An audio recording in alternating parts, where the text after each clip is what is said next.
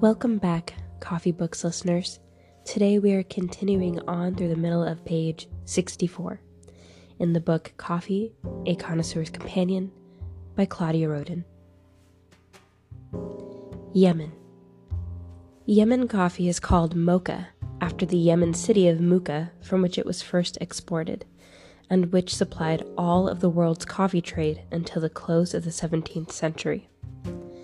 The dry Arabian soil and the lack of moisture in the air produce a bean which is extra hard and small. Mocha has been recognized since the beginning of coffee drinking as the best available, with a clear, distinctive, winey, deliciously piquant, gamey flavor, a unique acid character that some consider aggressive, and a very heavy body. It is valued as after dinner coffee for a time of day when delicate flavors would go unnoticed. It blends well with most milds, especially with Mysore and Indonesian growths, Java and Sumatra, and is a favorite for Turkish coffee blends often partnered with Mysore. The crude and primitive cultivation has seen little improvement over the centuries. Trees are mostly grown in small gardens carved into the steep hillside of almost inaccessible mountain regions. An ingenious system of irrigation fed by mountain springs carries water to trees terraced with soil and small walls. All the work is done by hand. Beans are dried in the sun on housetops or on beaten earth. Curiously, the drink is a little appreciated in the area where coffee was first cultivated. A weak decoction is generally made of the hulls. Small farmers are sadly neglecting coffee trees in favor of the drug khat, which is much in vogue for chewing. Production has also remained restricted because of political disturbances and uneconomical cultivation.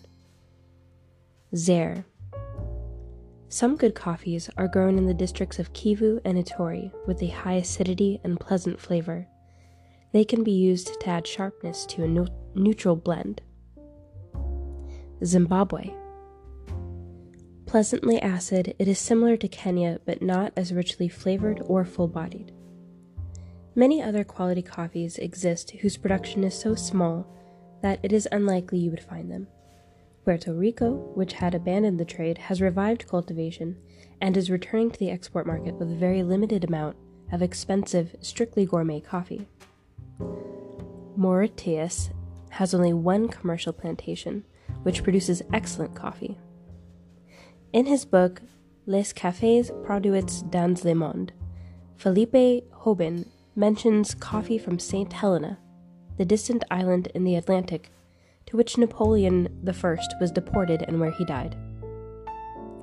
One plantation, Sandy Bay, under government control, produces one ton of beans a year, of which an English roaster, Taylor of Harrogate in Yorkshire, prides itself on being the sole buyer. Some coffee producing countries are missing in this list because their production has deteriorated over the years. Angola, because of its continuing war, Cameroon, because Africanization of plantations and lack of profitability, with tumbling coffee prices, has meant that the regular care needed to maintain the unique quality and flavor has not been kept up. A few countries may find a place in the future list of quality coffees, South Africa, which was boycotted because of its apartheid policy, will now be able to export its excellent Kenya style coffee. China, which introduced Arabica in the 1950s and abandoned it during the Cultural Revolution, began to develop it again in the 1980s. Vietnam has started to cultivate fine varieties of Arabicas. A note for travelers looking for the perfect cup. You are not likely to find good coffee in the countries of origin because all too often exporting countries keep the lowest rejects for local consumption. Conversely, in Australia, coffee produced for the local consumption only is delightful, uniting strength, flavor, and aroma.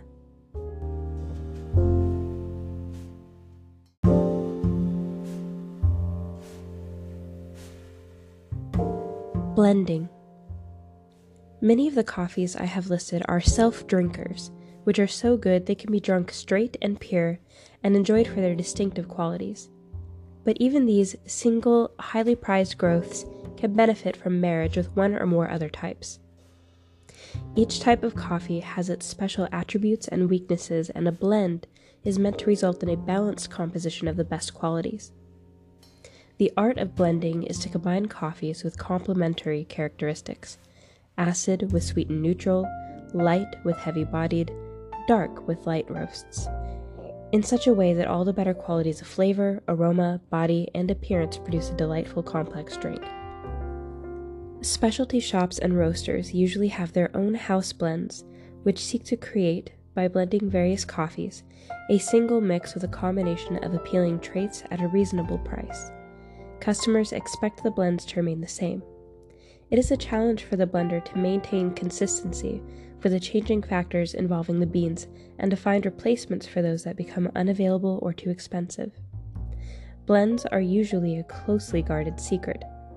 Some are named after the prestigious bean that gives the distinguishing flavor, some after the time of day at which they are best suited, such as breakfast and after dinner. Others have labels suggestive of prestige, romance, and exoticism, some blends are labeled by the varieties included, but most are kept secret. By not identifying the coffees they are using, blenders have greater latitude to select the best tasting beans available while keeping the price down.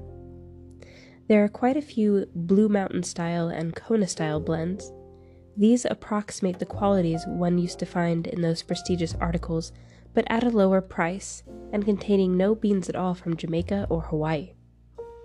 Some blenders mix the green beans and roast them together, but purists maintain that it is better to roast the different beans separately, giving each the time it requires. It is usual to roast the finer premium beans to a degree which brings out their best qualities and preserves all their flavors, while cheaper beans, with less to lose, are high roasted to give a bitter kick to the blend. Big commercial roasters follow the same principles for their brand blends, but these are dictated more by their concern for a wide mass market appeal and competitive prices. Many are filled with Brazils and Robustas. It is worth creating your own blends and experimenting to find one that you really like. Consult the A to Z guide. Ask your dealer to help you. Talk to him about the qualities you like and dislike in his blends and ask his advice about variations on these until you achieve a perfect balance of flavor, body, and aroma. Following are the partnerships that tradition has cemented and from which you can derive inspiration. Mocha and Mysore, the Turkish coffee favorites, are high roasted and pulverized. Honore de Balzac made famous a blend of Brazilian bourbon, Martinique, and mocha, which his servant purchased in three different shops. Martinique is no longer available but can be replaced by Haiti or Cuban.